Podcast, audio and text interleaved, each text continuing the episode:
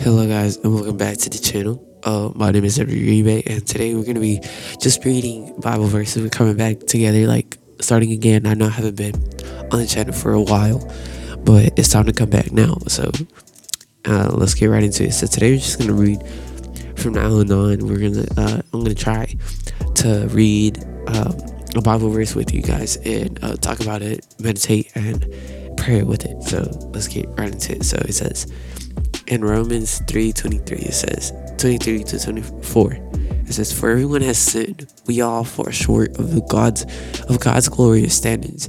Yet God in his grace freely makes us right in his in his sight.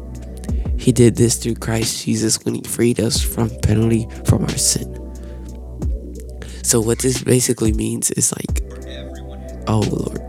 All right so what this basically means is like um we're just being thankful for what he did for us because it says it said um, that he he makes us right through his sight. So he forgives us because he died on the cross for our sins and then he raised from the dead. So we get we now we praise him and thank him and glorify him. So uh, what i want you to understand is that god even though we sin we all fall short of god's glorious plan we all we need to come back up and do better next time and work together. I know we all fail. I fail. God, God never failed. You know, He's the most perfect person you'll ever meet. So it'll be it'll be great. So uh, yeah, I'll say a quick prayer and we'll finish. Um, thank you, Lord, Father God, for today.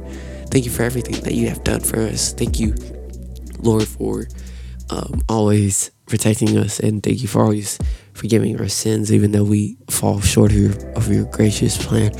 In Jesus' name, amen. All right, guys, thank you for joining in, and I'll see you guys on the next one. See you guys.